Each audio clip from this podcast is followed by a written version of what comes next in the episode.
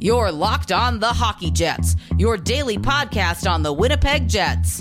Part of the Locked On Podcast Network. Your team every day.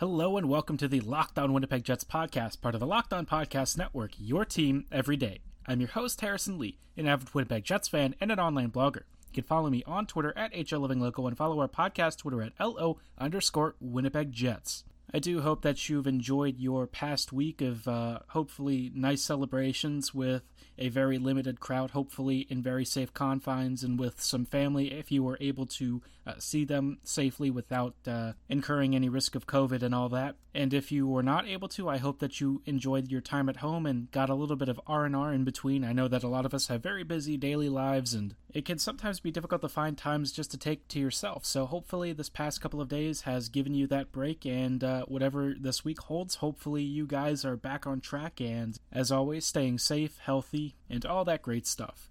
On tonight's episode, we are going to be talking a little bit about some updates throughout the NHL, and we're going to talk a little bit about how the Winnipeg Jets are doing at the World Juniors. We will be temporarily tabling our Most Creative Playmaker series just for this episode, and I'll talk a little bit later about when we might resume that over the next couple of weeks. But for now, let's dive into some updates around the league and talk about some different signings and things that maybe have an impact on Winnipeg and beyond. The first notable signing is that Mike Hoffman is finally on a contract, but not one you'd expect. He has signed a professional tryout agreement with the St. Louis Blues. Now, uh, our fellow co host with the Locked on Bruins show, Ian McLaren, has indicated that as we mentioned a few weeks ago Alexander Steen is retiring at the end of the season, I guess. Actually, it turns out the money is not quite off the books yet, and so what has to happen is the season actually has to reach the beginning point for 2021, and then Steen's money comes off the books. So, what they're basically doing is just giving the PTO to Hoffman to allow him to start training with the team and getting some workouts in between before they actually sign a full contract once the cap space opens up. This should be pretty beneficial to both parties, at least from like an on ice con- contractual uh, standpoint. Where I, I kind of have um, some concerns is the fact that Hoffman is again signing for another squad, and I really wonder if people have already forgotten some of the locker room stuff that happened just a couple of years ago. That whole situation that played out in Ottawa for me really turned off the idea of even talking to Hoffman or even wanting to consider any sort of contract or association with him. The fact that his own public statements on the matter have been extremely limited really concerns me because it feels like everyone just sort of let this go and that was the end of that and Hoffman got moved. He's uh, played for the Panthers. He's um he's not going to be playing for the Blues. And so I just sort of wonder is Hoffman really worth signing to a deal? If he's still carrying all of this baggage around with him, what does that mean for the long term situation? Is this a guy that you can comfortably give a contract to without any sort of ramifications? My thought process is probably not. You know, a lot of locker room stuff around guys can often be a bit overstated because, look, people are trying to sell tabloids. They want to generate hits, likes, whatever. But I think in a situation where you're talking about Mike Hoffman, there is legitimacy to whether or not this guy is actually a serious problem. Even if Hoffman himself is fine, which I can't say either way, I have no idea what he's like behind the curtain, but obviously the situation in Ottawa was pretty dire.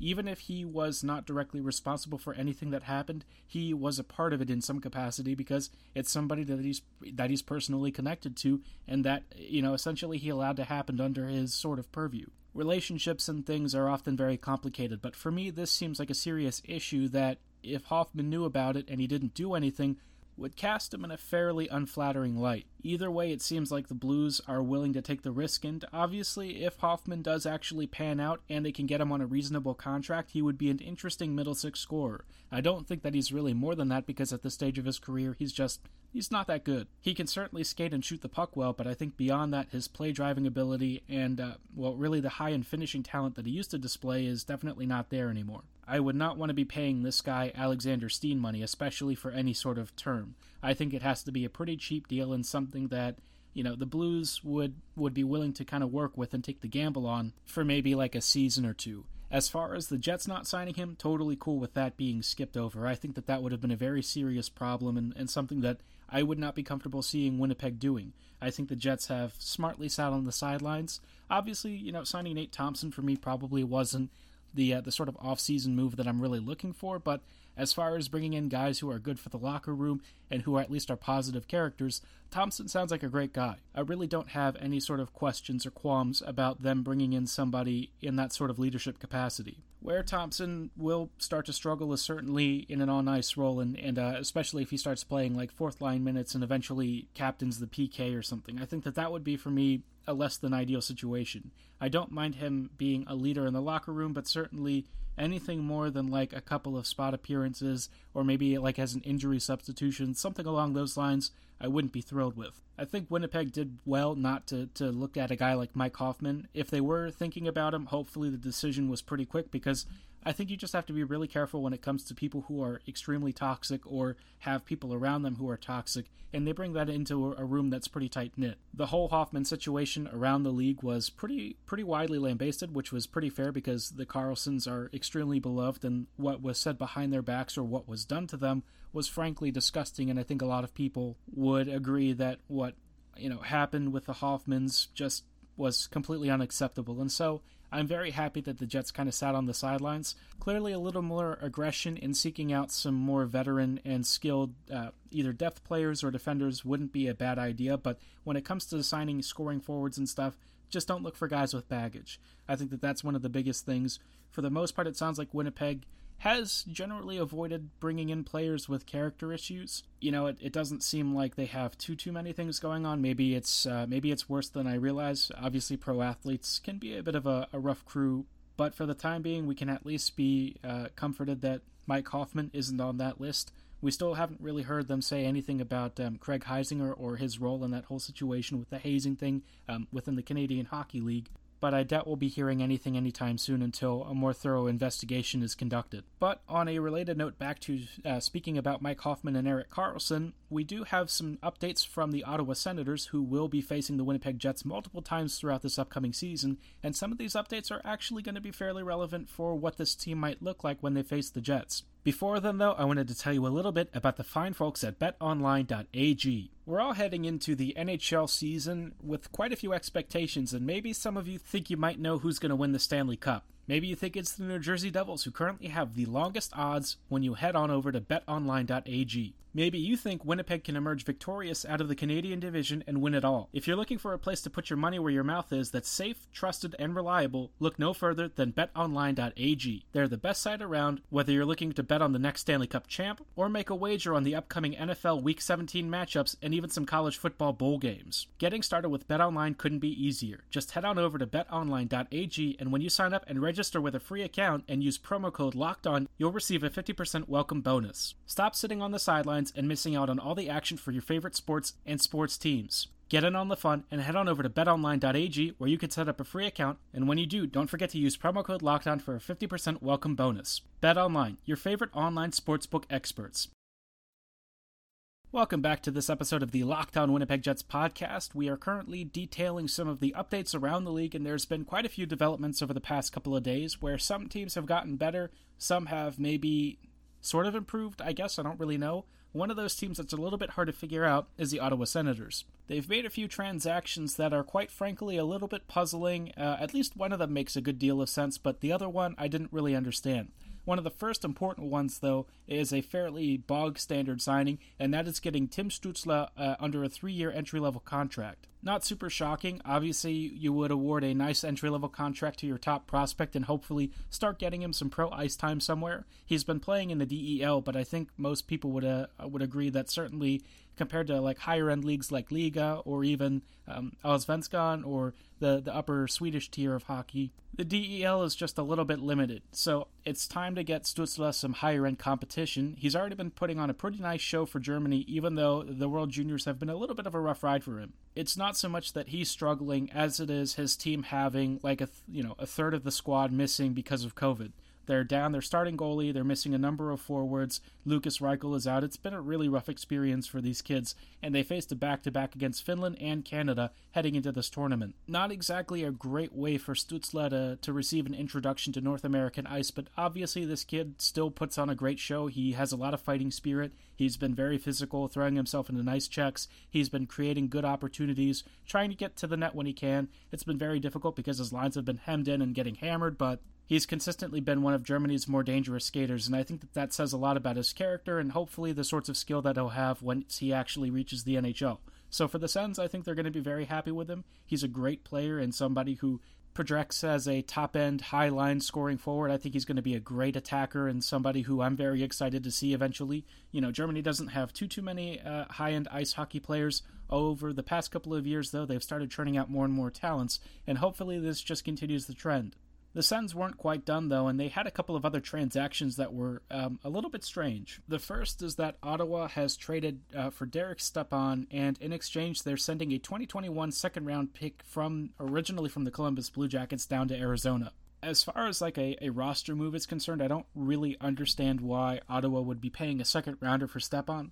Obviously, the team is trying to make the cap floor, but that's not really an issue anymore. And I think most teams are are actually looking to shed salary and cap hits. I think that this is, in a lot of ways, kind of an overpayment. You know, if you're offloading an expiring contract and one with a decent sized cap hit, I do think that in many ways, teams like Ottawa should be being paid for this instead. The one thing that I think Ottawa particularly likes about Stepan is that he's mostly getting paid in signing bonus money. This season, his contract is paying around $2 million in actual salary, which for the sentence is obviously a very big deal.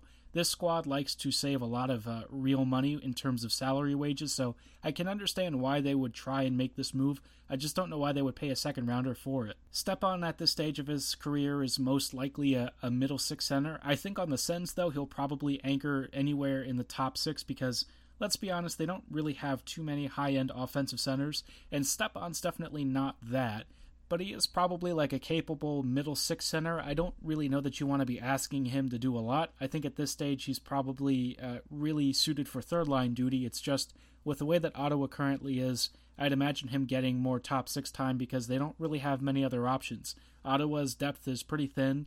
They let Anthony Duclair go, and so what you're looking at is is mostly a guy who I think at this stage of his career is is nearing retirement more than he is going to be a really high end active contributor. I don't think that he's done necessarily. I just don't think that Stepan um, is a particularly big difference maker, and certainly not somebody that I expect to really have a particularly strong showing with Ottawa. Maybe they try and flip him at the, the trade deadline for some kind of a draft compensation. I don't really think that he'll be worth much because it's not like he's scoring that many points either, but, you know, maybe something weird happens. Maybe rentals get overpriced. Who knows what's going to happen because this is a weird season, and frankly, no one knows exactly what uh, what the 56 game schedule is going to look like or what's going to happen with how it ends up playing out, I suppose. We may know the schedule itself, but we certainly don't know how everyone's going to approach it and what's going to be the best strategy for making the most of a, a pretty small season. The second trade is a lot more interesting and one that actually makes quite a bit of sense. Ottawa's picking up Braydon Coburn, Cedric Paquette, and a second round draft pick from 2022 in exchange for Gaborik and Nilsson, which uh, Gaborik and Nilsson I think are th- at this point pretty much dead cap hits heading over to the uh, to the Tampa Bay Lightning. But because they are on LTIR, I think it actually gives Tampa Bay quite a bit of uh, cap relief in terms of actual cap hits. And this is kind of a serious thing for them because they're they're currently trying to juggle how to deal with um, additional signings and things. They've gotten Cirelli under contract. Uh, Erik Cernak has re-signed, but these LTIR deals coming on um, while sending out guys like Coburn and Paquette gets them technically under the cap. I don't know if that actually is going to work because I think the league might have to look at whether or not they're exploiting a loophole illegally. I don't really know how that all is going to work. Supposedly, somebody was saying maybe there's some kind of a fine. I can't say, um, you know, cap hits and, and certainly uh, finance laws as far as the NHL is concerned are, are my forte, but we'll see what plays out. I think Tampa Bay has done a very good job of doing their homework and research on what exactly they're allowed to get away with. And maybe they have some kind of a strategy for dealing with either some kind of a fine or a draft pick deduction. Who knows what's going to happen? That is, if any of it is legal. For the sentence, I think that they get some, uh, I guess, serviceable NHLers. I think Coburn and Paquette will be at least breathing bodies for a team that doesn't really have many to begin with. I don't think that either of them moves the needle. We all know that Coburn's probably like a third pairing defender, and Paquette's basically a fourth liner. So, yeah, not a whole lot there. I think that they provide some NHL value. Certainly, you know, Gaborik and Nilsson weren't really doing anything, but you get some guys who are actual NHLers in exchange for them. And hey, add a 2022 second rounder, so things, I guess, could technically be worse. The Sens have uh, technically improved, which, you know, probably isn't the kind of news that Jets fans are hoping for because we're going to be playing Ottawa quite a few times this season, but I think we can say that the improvement is pretty marginal.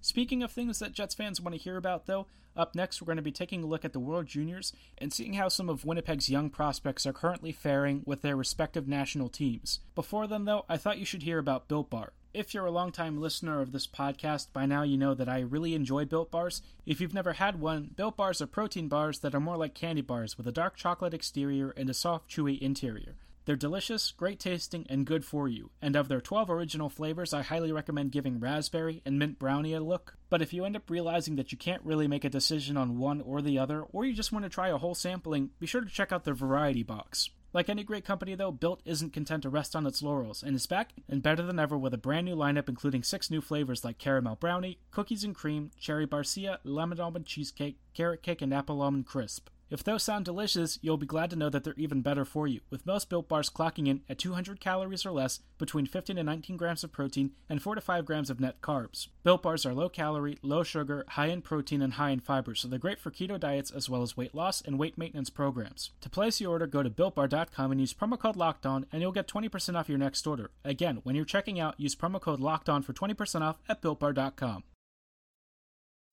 Welcome back to the Locked On Winnipeg Jets podcast. I wanted to give you a quick heads up that before we talk about our World Juniors coverage, we are going to be continuing our most creative playmaker series, most likely towards the end of next week. I'm not really sure exactly what this week's schedule is going to look like. It'll depend on how the tournament pans out. Some of these games haven't really been worth talking about because, for the most part, they are pretty big blowouts. We will start to also talk about some stuff heading into this upcoming 2021 season, like exactly what the start date is. It is still tentatively January 13th, but we're not really sure if that's going to happen yet. Once we have a few more confirmed details, I'll be sure to let you know and talk about the implications for the Jets. But for now, let's talk about some of the World Junior prospects and how Winnipeg is faring.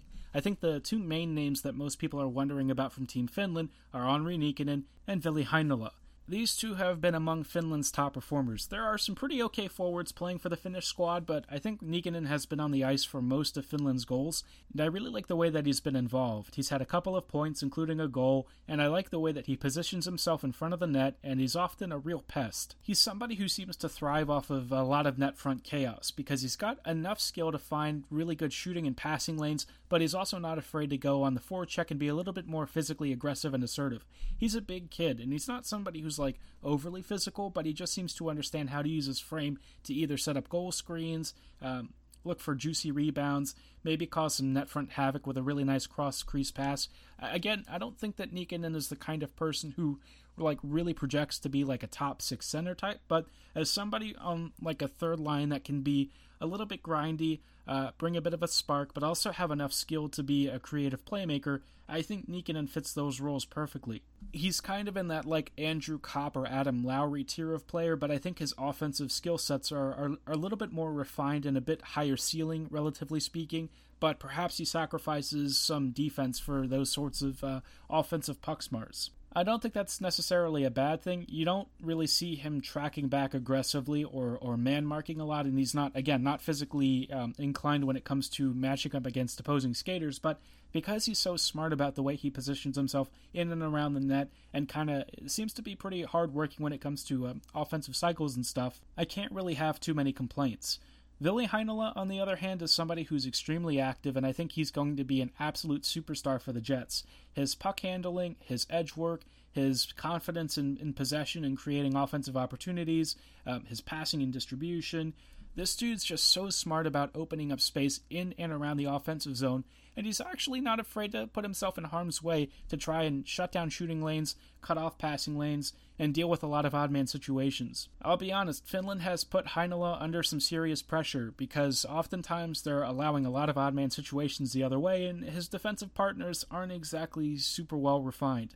You know, Heinola is somebody who's had to work very hard to try and cover for a lot of his team's defensive deficiencies, but this kid just always seems very calm under pressure, and for the most part, he seems to understand what he needs to do, even if not yet able to do all of it.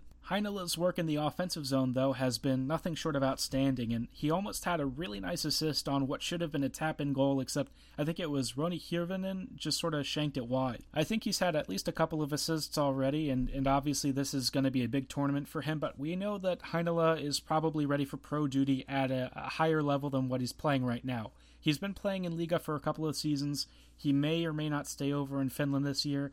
I think he's ready for NHL duty already, but we'll see if the Jets agree. He's already had a few NHL games, and he's been pretty good for all of them. So hopefully he can, you know, make the jump this season and be an impact player on this blue line. The one guy I haven't yet covered from Team Canada is Cole Perfetti, and Perfetti's kind of having an interesting tournament. Against Team Russia, I felt like he was one of the smartest and best attackers, even though it was just an exhibition game. I felt like his counters, his setups, and his passing and vision were excellent, and he was able to lead a couple of really nice controlled zone entries. His game against Team Germany was a lot quieter, and it's kind of funny because everyone on that team basically recorded a point, especially from the forward units, but let's be honest, it was probably hard to be a little bit engaged against a team that frankly just could not keep up. Even still, I think Perfetti had a hat trick of assists on the night, and they just sort of happened. I don't think he was particularly involved in the build up, but by virtue of the German goaltending being as poor as it was, and basically all of the Canadian forwards getting a touch on the puck at some point before a goal was scored,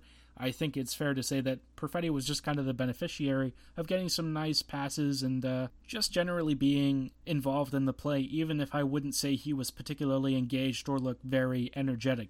I think that this was from him a fairly quiet performance, and again, even though he did have a casual three points, on a night when you score like 16 or 17 goals as a team, it's just not that impressive. So hopefully we'll see him kind of come to life in the next couple of games. I think he'll have a real challenge on his hands in the coming games, and with Kirby Dach out, hopefully Perfetti seizes in an elevated role and, and continues to run with it because he has the highest ceiling of most of the guys on this team, and I expect him to be a really special prospect before he starts to make a, a run with the Jets. Throughout the coming days, I will continue to talk about how Winnipeg's prospects are doing. Don't read too much into World Junior performances. They don't really mean a whole lot, but they do give you some insight into how some of these guys might play and what roles they might suit when they start to enter pro level duty.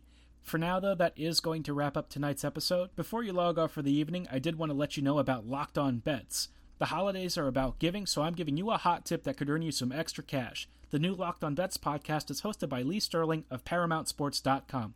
Lee is red hot to start the season, and he shares a lock of the day on every single episode. Subscribe to Locked On Bets today, wherever you get your podcasts, and make sure you're in the know on the best betting lines in the biz. Thank you so much for listening. Have a great night, and as always, go Jets go.